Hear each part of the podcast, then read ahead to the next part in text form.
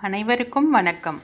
எழுத்தாளர் ஷென்பா அவர்களின் நேசக்கவிதை சொல்லடி அத்தியாயம் பதிமூன்று. அலுவலகத்திற்கு வந்த வந்தனா சில பேப்பர்களை பிரிண்ட் எடுத்து கவரில் போட்டு வருணின் கேபினில் வைத்துவிட்டு திரும்பவும் ஜோதி அங்கே ஸ்வீட் பாக்ஸுடன் பின்னாலேயே நின்றிருந்தாள். வந்தனா மேடம் ஸ்வீட் எடு கொண்டாடு என்றாள் சிரிப்புடன். என்னடி ஏதாவது விசேஷமா? என சிரிப்புடன் கேட்டுக்கொண்டே ஸ்வீட்டை எடுத்துக்கொண்டாள். இல்லையா பின்ன? இத்தனை நாள் இழுத்துக்கோ பறிச்சுக்கோன்னு இருந்த விஷயம் நல்லபடியாக முடிஞ்சிருச்சே. அதுக்கு தான் ஸ்வீட் என்றவளை புரியாமல் பார்த்தாள். தலையும் புரியாமல் வாலும் புரியாமல் இதனடி நியூஸ் கம்யூனிகேஷன் ஏய் நீ என்னப்பா டியூப் லைட்டா என கேட்டாள் ஜோதி. ம் நீ இப்படி சொன்னால் ஒரு ஜீரோ வாட்ஸ் பல்புக்கு கூட புரியாது. என்ன டியூப் லைட்னு கிண்டல் வேற. அப்போது நீ டியூப் லைட் இல்லைம்மா?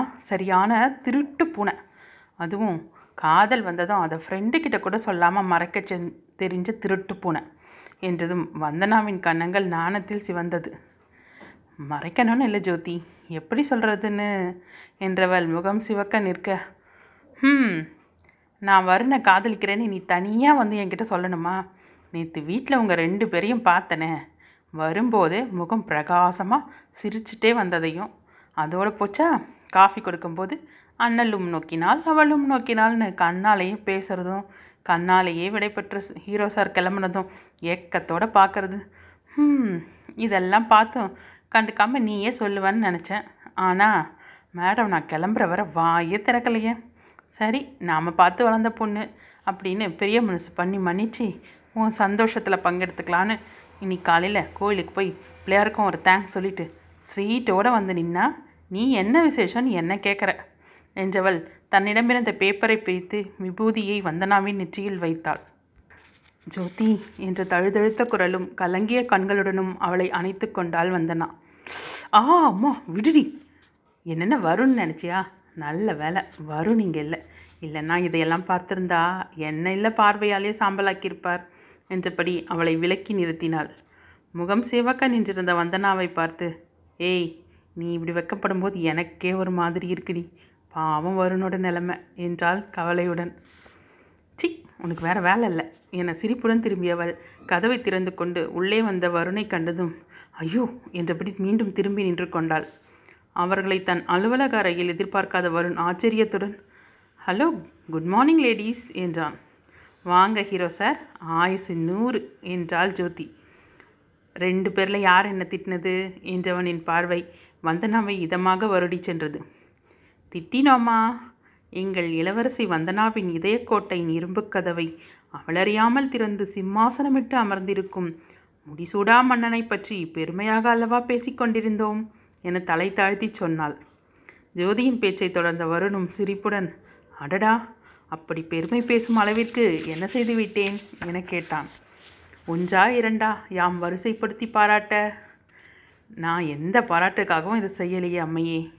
தங்கள் உயிர் தோழி வந்தனாதேவியின் இதயத்தில் ஒரு சிறு இடம் கிடைக்க யாமல்லவோ புண்ணியம் செய்திருக்க வேண்டும் என்றான் மீண்டும் கிண்டலுடன். அப்பா போதுமே உங்கள் ரெண்டு பேரோட தமிழ் புலமையும். எனக்கு ஔவையாருக்கும் முருகருக்கும் நடுவில் நிற்கிறது போல இருக்கு. எனக்கு காதை மூடிக்கொண்டு சொன்னால் வந்தனா. பத்தியா இதுலேயும் நீ வருண முருகராக பாராட்டுற? என்னை வயசான ஔவையார்னு சொல்லிடுற போதும் போதும். வருண் நீ கேட்ட புது construction estimation print out table மேலே வச்சுருக்கேன். என்றவள் அங்கிருந்து செல்ல. பார்த்தீங்களா ஜோ? தேவியின் கடைக்கண் பார்வைக்கு கூட இயங்க வேண்டியிருக்கு. என்னை பார்த்தா பாவமா இல்லையா? என்று கேட்டான். சப்தமாக சிரித்த ஜோதி நீங்கள் உள்ளே வரும்போது இதே வார்த்தையை தான் நானும் சொன்னேன். என சொல்ல கதவருகில் சென்ற வந்தனா உணர்ச்சியற்ற பார்வையை அவன் மீது செலுத்திவிட்டு சென்றாள். அவள் பார்வையின் அர்த்தம் புரிந்து அமைதியாக நின்ற வருண் ஜோதியின் அழைப்பில் திரும்பினான்.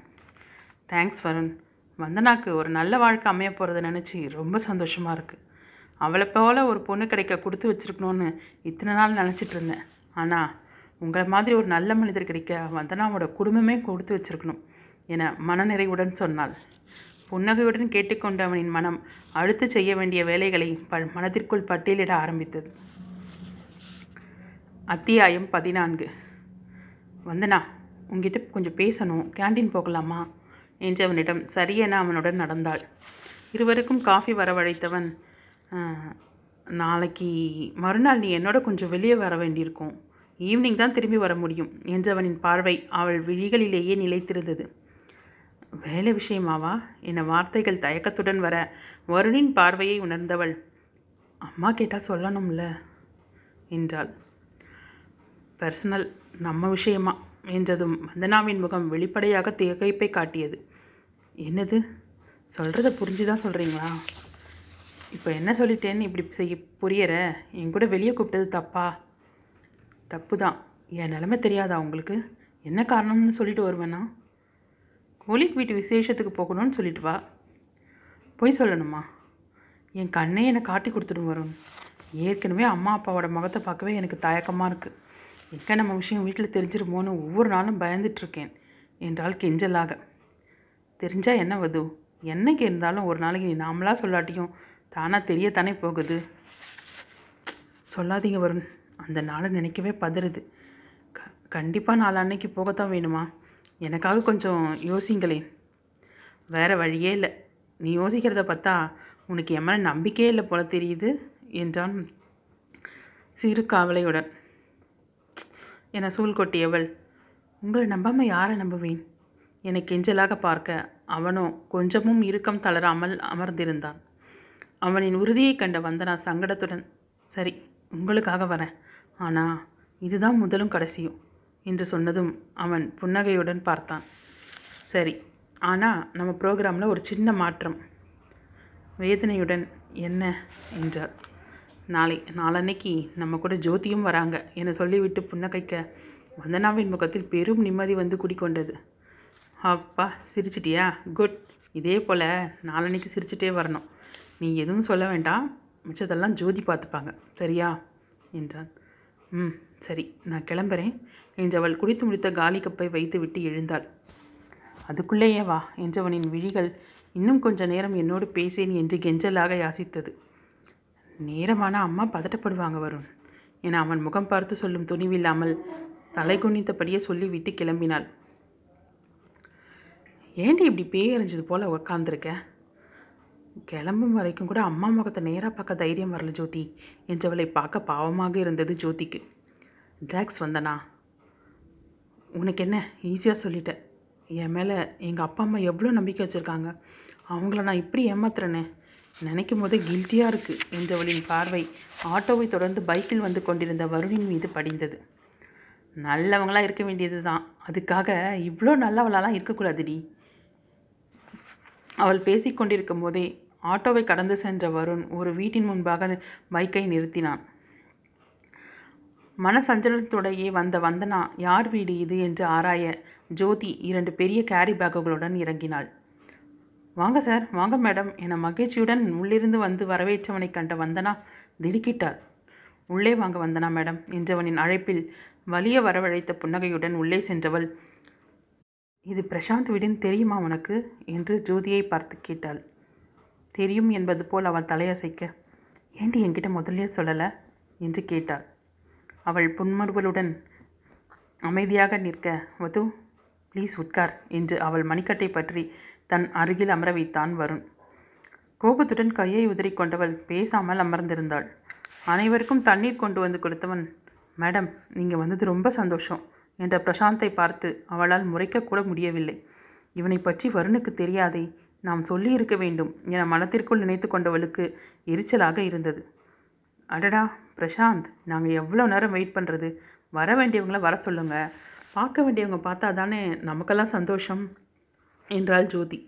இதோ வர சொல்கிறேன் என சந்தோஷமாக உள்ளே சென்றவன் திரும்பி வந்து மேடம் இவங்க என் மனைவி என்று அறிமுகப்படுத்தியவனின் பின்னால் வந்தவளை கண்டதும் திகைப்பில் அவளையும் அறியாமல் எழுந்தவள் சாதனா என குரல் நடுங்க கண்கள் குளம்பட்டியது ஒருவரை ஒருவர் எதிர்பார்க்காமல் சந்தித்த இருவரின் உணர்வுகளையும் சொல்ல வார்த்தைகள் இல்லை. அக்கா என கதறியபடி அணைத்து கொண்ட இருவரின் பாசமும் கண்ணீராக வழிந்தது. தங்கையை தோளில் சாய்த்து கொண்ட வந்தனா கண்களில் கண்ணீரோடு மனம் நிறைய சந்தோஷத்தோடும் வருணை நன்றி பெருக பார்த்தாள். தாய்மையின் அடையாளத்துடன் பூரிப்பில் மிளிர்ந்த தங்கையின் முகத்தை இரு கைகளில் ஏந்தி பாசத்துடன் நெற்றியில் முத்தமிட்டவள்.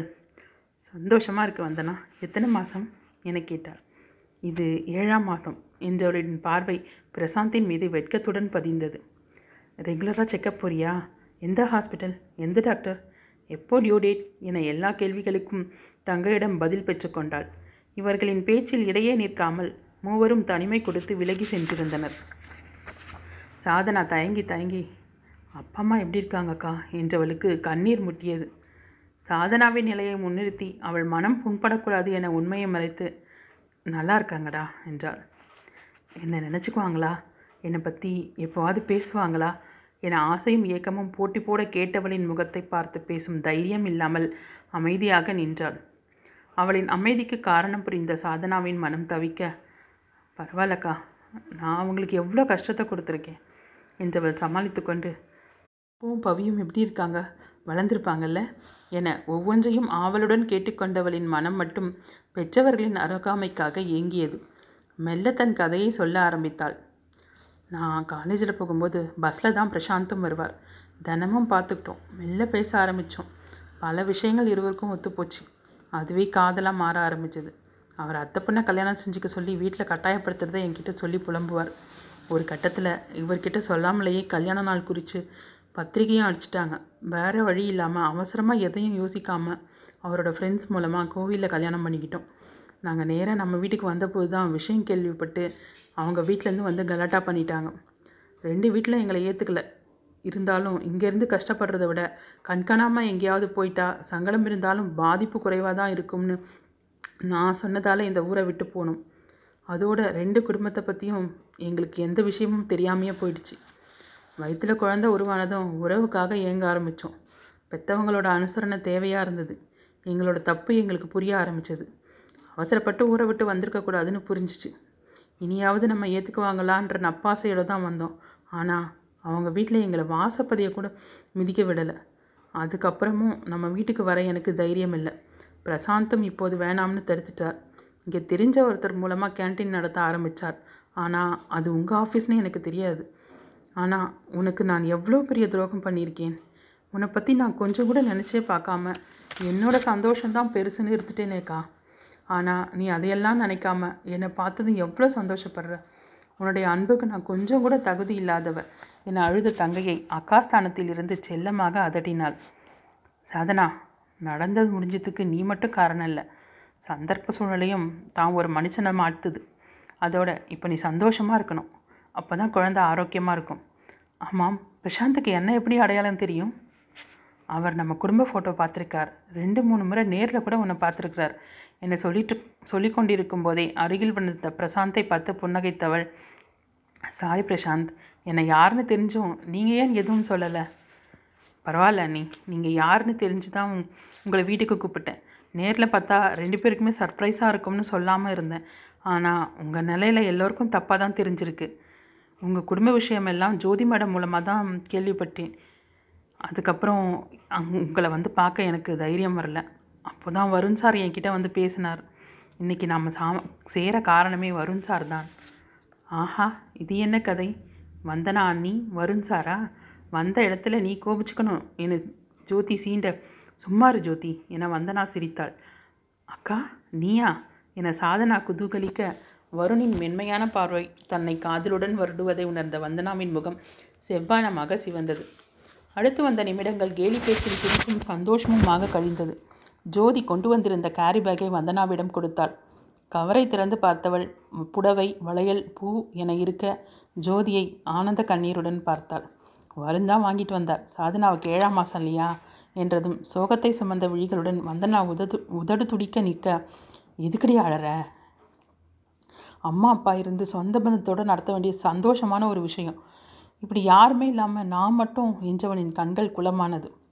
வந்தனாவின் சோர்ந்த முகத்தை பார்த்துவிட்டு பேசி கொண்டிருந்த வரும் நிலைமையை உணர்ந்து வது ரெடியா என கேட்டுக்கொண்டே அவள் அருகில் வர அவள் அவசரமாக கண்ணை துடித்தாள். என்ன வதுமா என்ற ஆதரவான குரலில் அமைதியாக நின்றவளிடம் அதோ சாதனை நமக்கு திரும்ப கிடச்சிருக்கா. இனி அவளை நம்ம வீட்டோடு சேர்க்கறது என்னோட பொறுப்பு. என் மேலே நம்பிக்கை இருக்குல்ல உனக்கு? என்றதும் மௌனமாக தலையசைத்தாள். தட்ஸ் குட் எல்லாம் தயார் பண்ணு. சீக்கிரம். என்றவன் வசீகரமாக புன்னகைத்து விட்டு செல்ல வந்தனா புது தெம்புடன் வரிசை தட்டுகளில் அடுக்கினாள். பட்டு வந்தனா பட்டுப்புடுவையை கொடுக்க சாதனா வருணுடன் சேர்ந்து நின்று கொடுத்தால் தான் வாங்கிக் கொள்வதாக பிடிவாதம் பிடிக்க அவள் தயங்கினாள். வருண் இயல்பாக அவள் அருகில் வந்து நின்றதும் சிரிப்புடன் வாங்கி கொண்டாள். புது புடவையில் வந்த தங்கைக்கு வளையல் போட்டு நலங்கு வைத்து திருஷ்டி கழித்தாள். உணவு மேஜை கலகலத்தது. அக்கா ஒரே ஆஃபீஸ் ஒரே வீடு. அப்போ தினமும் பைக்கில் ட்ரா ட்ராப்பிங் பிக்கப்பா என்றால் புன்னகையுடன். யார்? உங்கள் அக்காவா? உனக்கு இருக்கிற தைரியத்தில் பாதியாவது அவளுக்கு இருந்திருக்கலாம். அவளுக்கு மனசில் பெரிய தியாகின்னு நினப்பு. காதலிக்கிறேன் வாயை திறந்து சொல்ல மாட்டா. அப்படியே சொல்லிட்டாலும் ஆயிரத்தெட்டு சட்டம் போடுவா. அன்னைக்கு எங்கள் எம்டி சார் புண்ணியம் கட்டிக்கிட்டார். இல்லைன்னா தியாக திருவுரு திருவாய் மலர்ந்திருக்கவே மாட்டாங்க என்றாள் ஜோதி. தன் எரிச்சலை உள்ளடக்கிய குரலில் எனக்கு தியாகம் பண்ணுறதுனா என்னன்னு தெரியாது ஜோதி. ஆனால் என் குடும்பத்துக்காக விட்டு கொடுத்து போக தெரியும். அது என் வாழ்க்கையாக இருந்தாலும் என்றவள் வேகமாக எழுந்து வாஷ்பேசினை நோக்கி சென்றாள். திரும்பி வந்தவளிடம் மீண்டும் அந்த பேச்சை துவங்காமல் கவனமாக தவிர்த்துவிட்டு மற்ற விஷயங்களை பற்றி பேசுகின கிளம்பும் நேரம் தங்கைக்கு ஆறுதல்கள் சொல்லிவிட்டு விடைபெற முடியாமல் விடைபெற்று கொண்டு கிளம்பினாள். வந்தனாவிற்கு வீட்டிற்குள் வரும்போதே பயம் பிடித்துக்கொள்ள அதற்கேற்றாற் போல ஃபங்க்ஷன் நல்லா நடந்ததா வந்தனா? என்று கேட்டார் சாவித்ரி. ஆ நல்லா நடந்துச்சுமா என்றவள் தன் அறைக்குள் சென்றுவிட. என்னாச்சு இவளுக்கு? என்ற கேள்வியுடன் அவளை ஜோதியை பார்த்தார் சாவித்ரி. அவளுக்கு கொஞ்சம் தலைவலிமா இன்னைக்கு நைட் நான் இங்கே தான் இருக்க போகிறேன் இருக்கலாம் தானே? என்றால் கொஞ்சலாக. வந்தனா நான் பெத்த பொண்ணு நீ நான் பெறாத பொண்ணு என அவர் சொல்லிவிட்டு செல்ல ஜோதி சிவராமன் சிவராமனிடம் அமர்ந்து பேச ஆரம்பித்தாள். இரவு உணவை மறுத்துவிட்டு படுத்து கொண்டிருந்தவளுக்கு உறக்கம் மட்டும் வரவில்லை. வருணின் முகமே மனக்கண்ணில் வலம் வந்து கொண்டிருந்தது. அவனுக்கு ஒரு நன்றி கூட சொல்லவில்லையே என்று யோசித்தபடி உத்தரவில்லாமல் ஜன்னல் வழியாக ஒளியை பாய்த்து கொண்டிருந்த நிலவின் மீது பார்வை படிந்தது. இன்று பௌர்ணமி. வந்தனா வேகமாக எழுந்து அமர்ந்தாள். ஒவ்வொரு பௌர்ணமி இரவிலும் வருண் நெடுநேரம் தோட்டத்தில் இருப்பதை கவனித்திருந்தவள் தன் பக்கத்தில் படித்திருந்த ஜோதியையும் மறுபக்கம் படுத்திருந்த மற்றவர்களையும் பார்த்தாள். அனைவரும் ஆழ்ந்து உறங்குவது புரிய சப்தமில்லாமல் அரை அறை கதவை திறந்து வெளியேறியவள். தாளிடப்படாமல் மூடியிருந்த தோட்டத்து கதவை திறந்தாள். இரு கைகளையும் பின்னால் கட்டியபடி நின்றிருந்தவன் காலடி சப்தம் கேட்டு திரும்பி பார்த்தான். விழிகள் வியப்பால் விரிய வது என குரலில் ஆச்சரியம் துணிக்க நின்றான் தைரியமாக அவனை காண வந்தவளால் நேராக எதிர்கொள்ள முடியாமல் அவஸ்தையுடன் தன் கன்னத்தில் முத்தமிட்ட கூந்தல் சுருளை காதின் பின்னால் ஒதுக்கியபடி நீங்கள் இன்னும் தூங்கலையா? என்றாள். ம் கிளம்பலாம்னு தான் நினச்சிட்டு இருந்தேன். ஆனால் ஆனால் என்ன? என்றபடி நிமிர்ந்து அவன் முகத்தை பார்த்தவள்.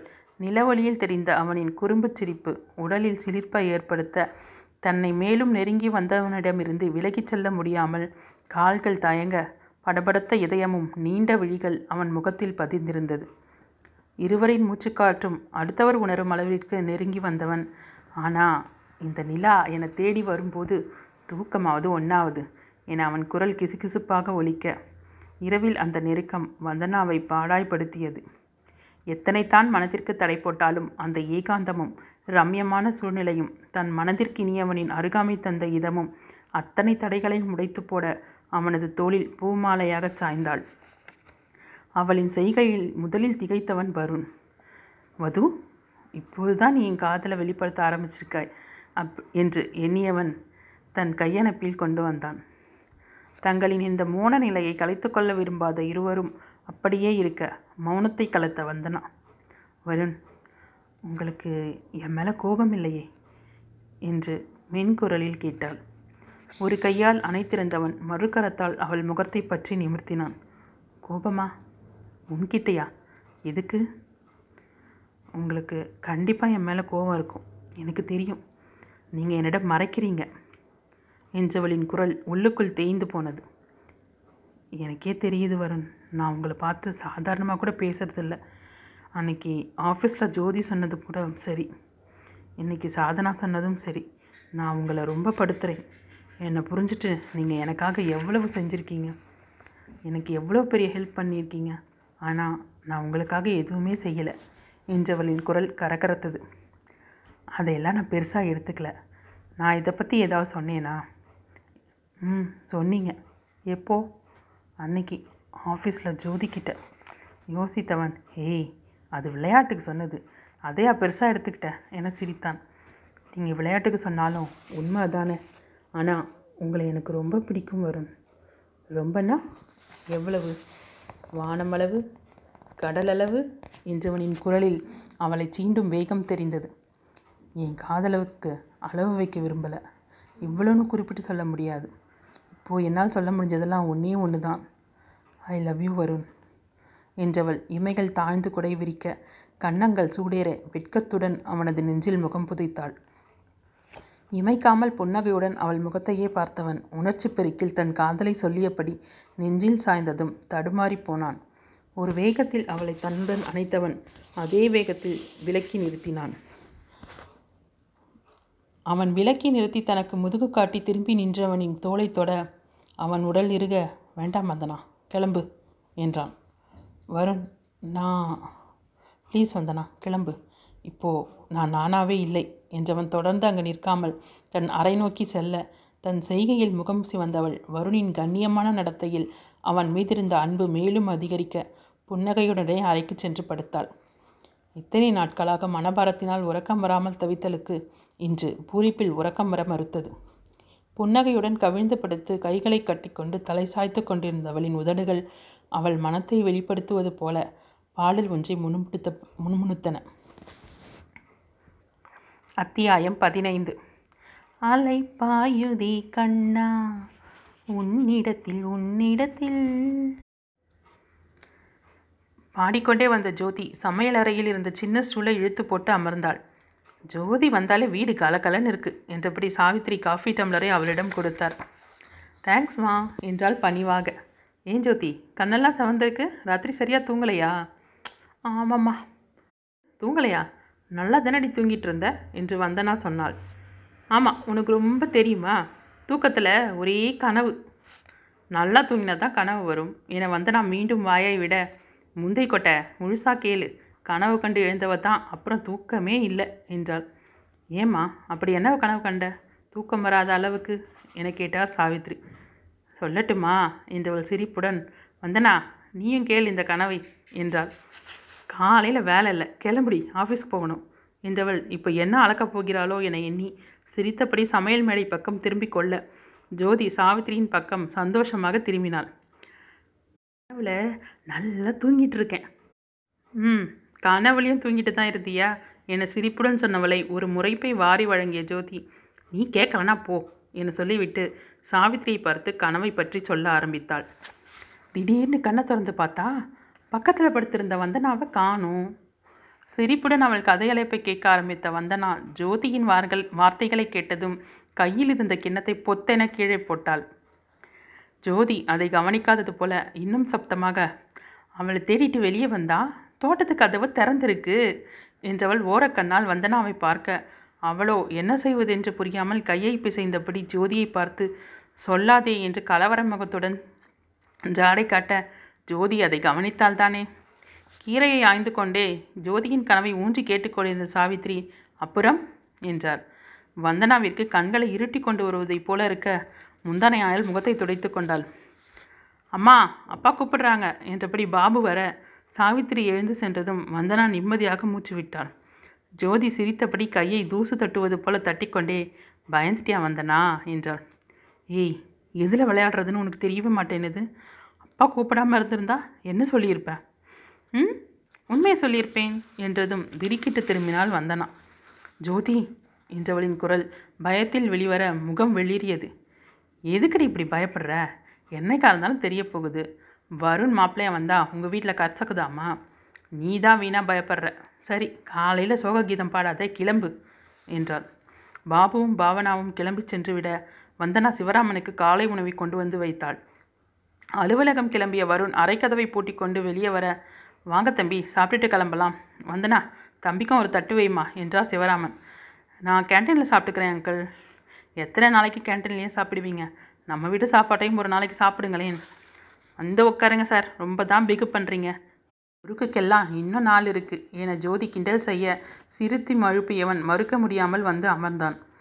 வந்தனா மேடத்துக்கு இப்படி ஒரு ஃப்ரெண்டுன்னு இவங்களை பார்த்ததுக்கு முன்னால் சொல்லியிருந்தா நம்பி இருக்கவே மாட்டேன் என்றான் சிரிப்புடன். என உதட்டை சுழித்து நக்கலாக சிரித்தவள். மாப்பிள்ளை ரகசியம் சொல்லவா? இப்போ சொல்லவா? என ராகமோடு இழுக்க வருண் அவளை பார்த்து ஒரு கணம் பிரமித்து போனான். விளையாட்டு போதும் ஜோதிமா. தம்பிக்கு டிஃபன் கொண்டு வா. என சாவித்திரி சிரிக்க. கிச்சனுக்கு வந்தவள் வந்தனா மேடம் டிஃபன் கொடுக்குறீங்களா? என கேட்டு வாங்கி கொண்டு சென்று வருணுக்கு வைத்தாள். வாவ் ஆண்டி உங்கள் கை பக்குவமே கை பக்குவம் என ஸ்லாகித்து ரசித்து ருசித்தான். விட்டா கிச்சன் கோயின் பட்டம் கொடுப்பீங்க போல என சிரித்தாள் ஜோதி. தாராளமாக கொடுக்கலாம். ஆண்டி நீங்கள் ஏன் குக்கரி கிளாஸஸ் எடுக்கக்கூடாது? தமாஷ் பண்ணாதீங்க தம்பி என சிரித்தார் சாவித்ரி இதை நான் ஜோக்காக சொல்லலை. இப்போல்லாம் வர்ற தலைமுறைக்கு கேழ்வரகு கம்பு சோளம்னு இந்த மில்லட்ஸ்லாம் பார்த்தா விளையாட்டாக கிராமத்து சமையல்னு சொல்லிட்டு போகத்தான் தெரியுது.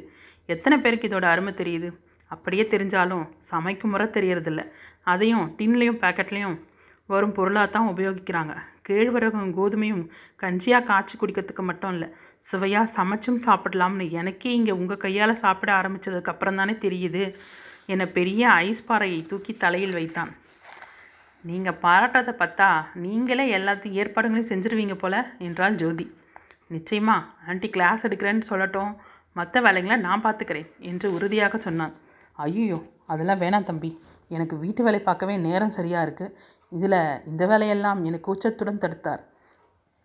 வீட்டு வேலை செய்கிறது சாதாரணமா? High court judge Mrs Prabha Sridevan என்ன சொல்லியிருக்காங்க தெரியுமா? வீட்டு வேலை செய்கிற ஒவ்வொரு பெண்மணிகளும் சாதாரணம் இல்லை. மாதம் மூணாயிரம் முதல் மூவாயிரத்து ஐநூறு ரூபாய் சம்பாதிக்கிற அளவுக்கு வேலை செய்கிறாங்கன்னு சொல்லியிருக்காங்க. அதோட இவங்க கல்யாணம் ஆகி குழந்தைகள் பிறந்த பிறகு தான் சட்டக்கல்லூரியில் படித்து இன்றைக்கி இந்த அளவுக்கு உயர்ந்திருக்காங்க. அதனால் நானான்னு த என் தயக்கமோ சங்கடமோ வேணாம். உங்களாலேயும் எல்லாம் முடியும். எவ்வளோ அழகாக கை வேலையெல்லாம் செய்கிறீங்க சமைக்கிறீங்க வீட்டு சுத்தமாக வச்சுருக்கீங்க இதையே ஹோம் சயின்ஸ்னு காலேஜில் பாடமாக எடுக்கிறாங்க. இப்போது மக்களுக்கு உடலை பேண வேண்டிய அவசியத்தை உணர்ந்து அதுக்கு என்னென்ன தேவையெல்லாமோ அதையெல்லாம் செய்கிறாங்க அவங்களுக்கெல்லாம் நீங்கள் உதவி செய்ய போகிறீங்க ஒரு கோர்ஸுக்கு ஒருத்தருக்கு ஐநூறு ரூபாய்னு ஆரம்பிங்க. அப்புறம் பாருங்கள் இன்னும் கொஞ்ச நாளில் நானே உங்களை அப்பாயின்மெண்ட் வாங்கி தான் பார்க்கணும். அந்த அளவுக்கு பிஸியாகிடுவீங்க அங்கிள் மேற்பார்வையாளர் அக்கவுண்ட்ஸ் எல்லாம் அவர் பார்த்துப்பார். உங்களுக்கும் வாழ்க்கையில் ஒரு மாறுதல் வரும். நாமளும் சம்பாதிக்கிறோம். நம்ம குடும்பம் உயர உதவுறோம்னு தன்னம்பிக்கை அதிகமாகும். ஆரம்பித்து தான் பாருங்களேன் என்று நம்பிக்கையுடன் சொன்னான். அவன் வார்த்தையை உணர்ந்த சிவராமன் இவ்வளோ ஒரு தூரம் சொல்கிறாங்களே சரின்னு சொல்லேன் சாவித்ரி என்றார். ஜோதியும் வந்தனாவும் அதையே சொல்ல அனைவரின் பச்சை கொடி காட்டிவிட தனக்குள் ஏற்பட்டிருந்த உற்சாகத்தாலும் வச்சிட்டிங்க அப்புறம் எனக்கு என்ன தனியாக விருப்பம்? எனக்கும் சம்மதம் என்றார்.